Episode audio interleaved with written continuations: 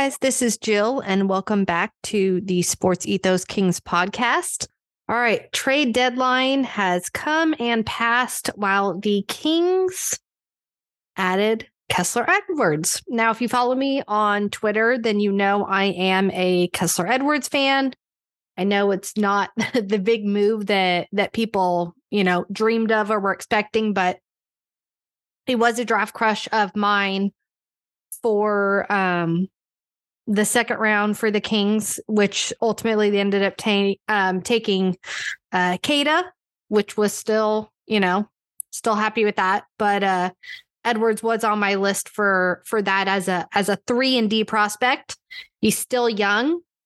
Um, I do think that those are still the kind of flyers that you should be taking um, at this point, as if you can, you know, land someone that that didn't have the opportunity or wasn't previously developed in another situation um there could be opportunity here. So you know if it ends up being something great if not um i love every dart throw when it comes to a 3 and d prospect and it didn't cost him anything while gaining a relationship with the nets front office. Um so i know at least based on you know what i'm reading on social people aren't totally happy with standing pat. I know things went crazy um over the deadline you know it was supposed to be a quiet deadline and then um the nets kind of threw a grenade and blew everything up.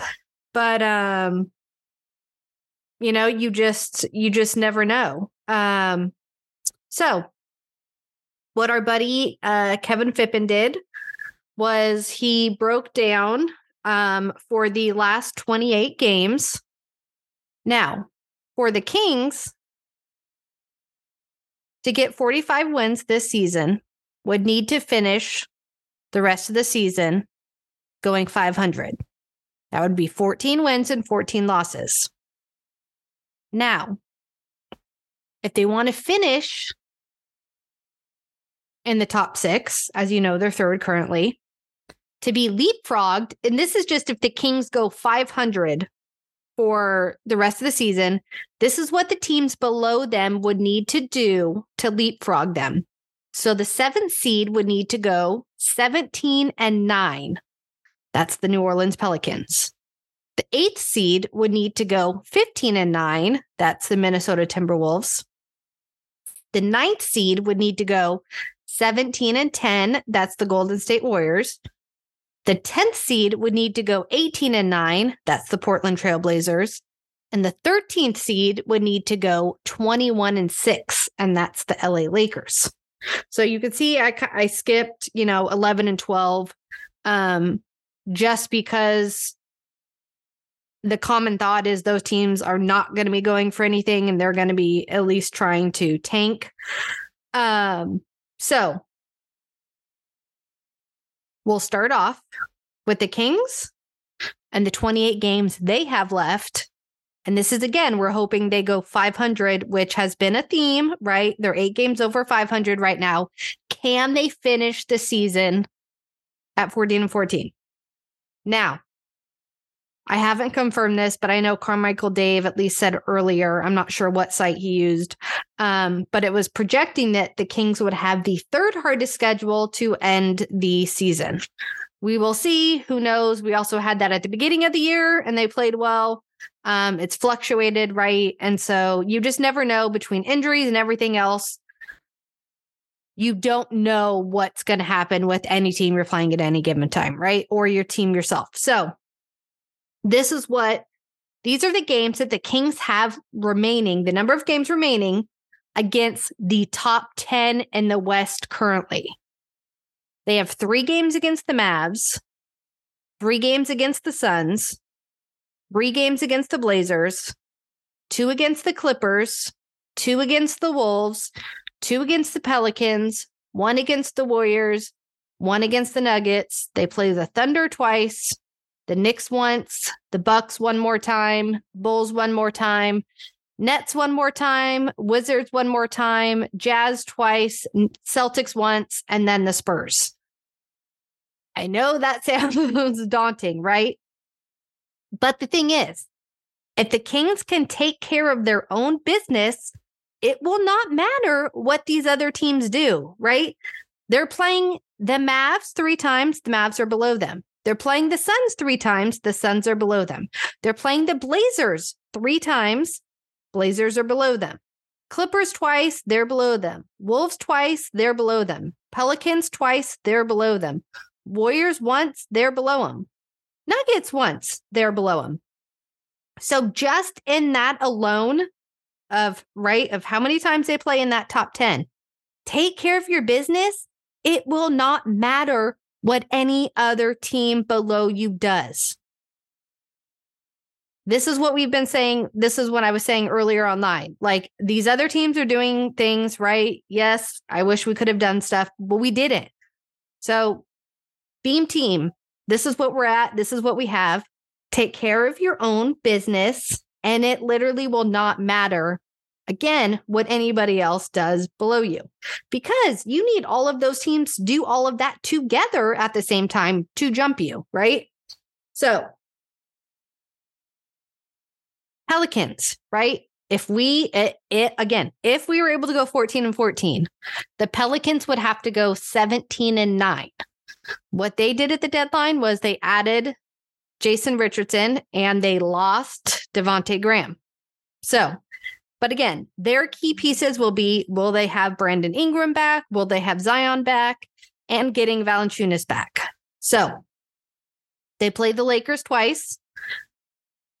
Lakers are below them. They play the Blazers three times. They are below them. They play the Warriors twice. They are below them. They play the Kings twice. We are above them. They play the Mavs once. They are above them. Clippers twice. They are above them. Nuggets once. Wolves once. So again, you can see where I'm saying that the Pelicans can only lose nine games if the Kings go 500. And just in that list alone, right? That's those are teams that are all fighting for spots, you know, over each other. They play, I think it's six teams. Let me check. They play six games of within the seven, eighth, ninth, uh, 10 seed because they're the seventh. So they play six games. There are six games to be played um, for the Pelicans between those seeds. So again, someone's going to be winning and someone's going to be losing. So if the Kings take care of business, those are like two for ones. So in addition to those games, they also have the Cavs, the Thunder twice, the Raptors, the Knicks twice, the Magic, Rockets twice, Spurs, Horn- Hornets. Um, that's that's not an easy schedule either, right? Minnesota next. They have to go 15 and 9. They lost D'Angelo Russell, but they gained Mike Conley and they gained uh Nickeil Alexander Walker. I actually like those two pieces better for Minnesota than D'Angelo Russell. But again, we'll see what Minnesota does. Now, what I will say about Minnesota is they probably have one of the nicer schedules to end this season, at least when it comes to playing the top 10 teams in the West. They played the Grizzlies once, the Mavs once, the Warriors twice, the Clippers once, the Lakers twice, Kings twice, Suns once, Blazers once, Pelicans once. Now, and they only have four games against the um between the 7 8 9 10 seed. So again where the pelicans had six games minnesota only has four. So that helps them a little bit in their win loss of what they're going to be doing theoretically. Now the extra games they have wizards hornets sixers nets twice hawks twice celtics bulls raptors knicks spurs. Again they would need to go 15 and 9 if the Kings went 14 and 14. Warriors. They would need to go 17 and 10, and they gained um, Gary Payton uh, the second. And is he healthy? I don't know. He's been very sporadically in and out of the lineup for Portland um, this season. And then they lost uh, James Wiseman for a bunch of picks. I would assume they are going to be active in the buyout market. Will that make a difference? I don't know. Now, for the Warriors, They play the Lakers three times, the Clippers three times, the Wolves twice, the Blazers twice, the Pelicans twice, the Grizzlies twice, the Suns once, Mavericks once, Nuggets once, Kings once. Now they're extra games. Wizards, Rockets, Thunder, Bucks, Hawks, Rockets. Uh, so they play the Rockets twice. 76ers, Spurs, and uh, the Thunder a second time. Now, the Warriors, similar to the Pelicans, have six games between again between um, the Warriors and Pels play two games together. Warriors in Minnesota have two games, and Warriors in Portland two games. So again, those you know three four teams again fighting each other, right? So you're going to have one team win, one team lose. Lakers. Now I added the Lake, or sorry, next will be Portland. Portland would need to go 18 and 9 if the Kings go 14 and 14. They lost Josh Hart, they gained Cam Reddish, and they gained Matisse Thybulle. Will that make a difference? I really do not know. Um, they had uh, what they gained, I will say, at least according to listening to their fan base and some of the reporters, what they gained, they didn't really, uh, it didn't sound like those were big needs of the team. Um, that they were looking for uh, a big man replacement, and that didn't happen. Um, and so again, we'll we'll see what happens there. But Lakers once, they played the Kings three times, the Warriors twice, the Pelicans three times, the Clippers once, the Wolves once, the Grizzlies once, the Clippers once. So they have, similar to the Pelicans, similar to the Warriors, they have six games between that seven and 10 group. They have three games of Portland Pelicans, one game of Portland, Minnesota, two games of Portland Golden State Warriors. Now, their additional games. They play the Thunder twice, the Wizards, the Rockets, the Hawks, the Magic, the Pistons, the Celtics twice, 76ers, the Knicks, the Jazz, the Bulls, and the Spurs. Lakers. If the Kings finish 14 and 14, the Lakers would need to go 21 and 6 to leapfrog them. They gained D'Angelo Russell, Beasley, Vando, so sad about that, and Bamba. They lost uh, Juan Toscano Anderson, Jones, and Thomas Bryant. Now, if I missed any additions or subtractions for any of these teams, um, sorry, but I know there's still some of these deals aren't finalized yet. Um, and there's I haven't been able to find a complete comprehensive list yet. And I know there's buyouts and all these kinds of things happening. So um bear with us at least, you know, for the day of of trade deadline. Um, we'll be getting more information, obviously, as the time goes. But here's the here's their breakdown.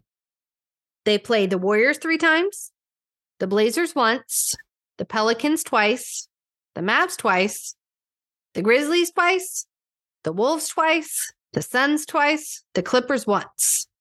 Then they have the Bucks, the Thunder twice, the Raptors, Knicks, Rockets twice, Magic, Bulls twice, Jazz twice.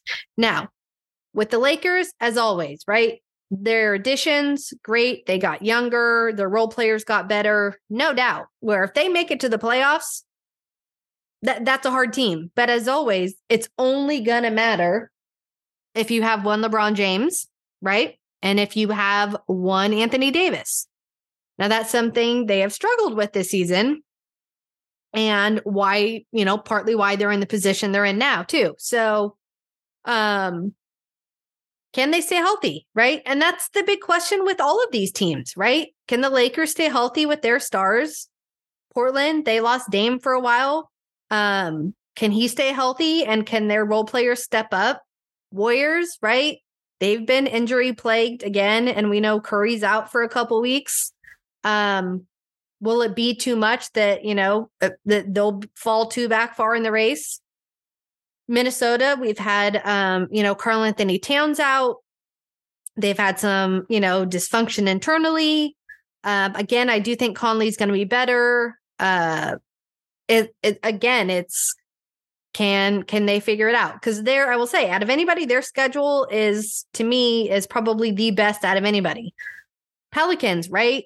They were really hot to start the season and then they dropped because right they lost Zion, they lost Brandon Ingram, and like I mentioned before, well, they have Valanciunas back. Uh, again, health is going to be, you know, the big question mark, you know, and that's the thing with the Kings too. I mean, it's just for most of these teams, you lose any of your, you know, top two guys of your roster, you know, or top three, four for some of these teams.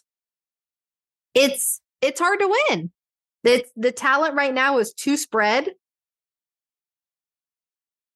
that that any given night anybody can win and when you're shorthanded um you know it's it's even worse so again i just kind of wanted to do a little breakdown and my main focus was the kings have done what they needed to do to get to the position where they are right going into the season we I mean, we were talking, you know, right? Play ins, hoping for eight, like, you know, what can we do? And I know that's kind of why people were, you know, even more upset today of why um no trades were completed. But, you know, as always, I know we hate hearing it. It takes two to tango, right? And there's also situations where, you know, you have comparable deals to what else is being offered. And you know, a player, it could be a player says, I would rather go here, team. You know, hey, GM, do me a solid and send me here over here because I feel like I'm going to fit that team in that role better.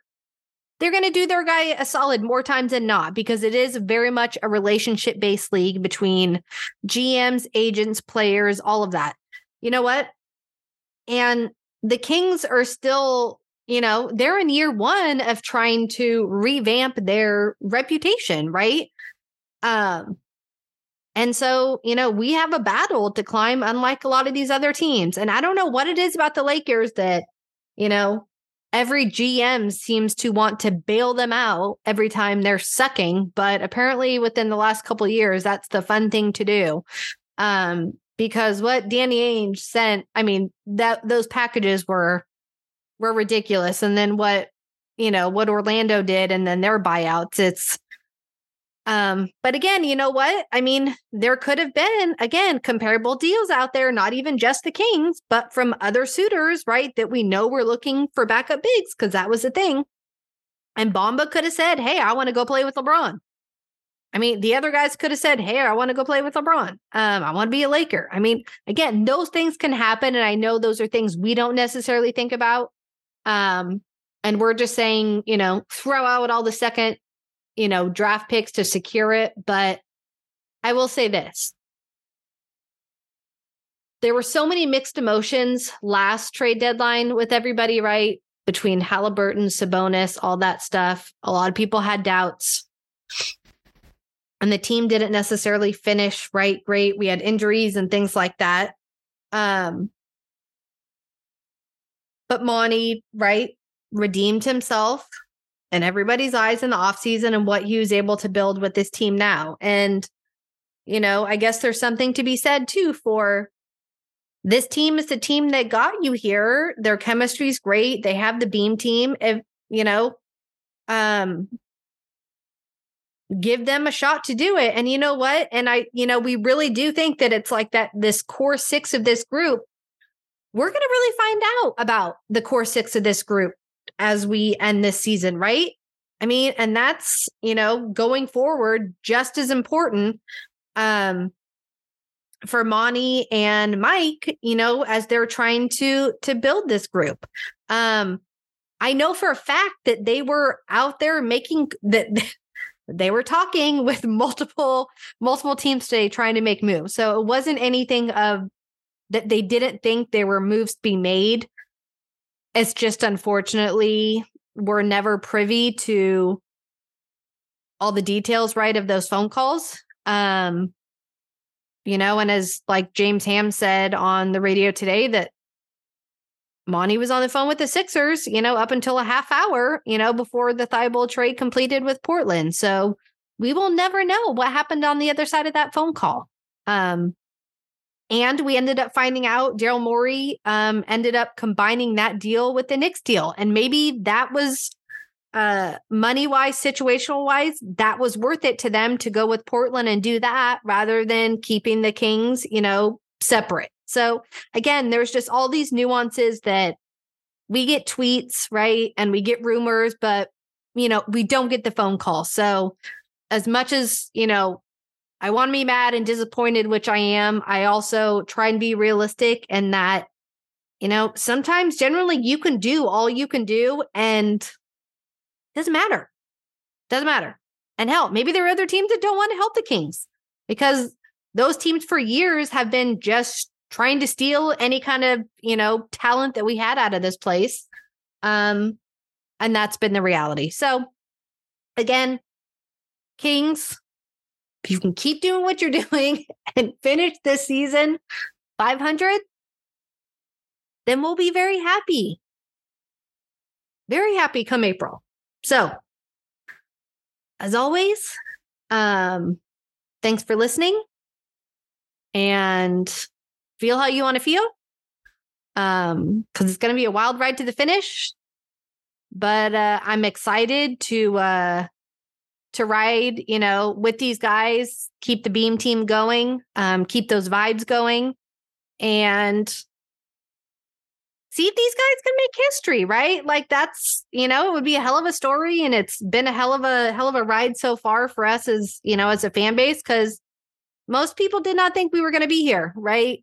Um, so fingers crossed as always, and uh go Kings.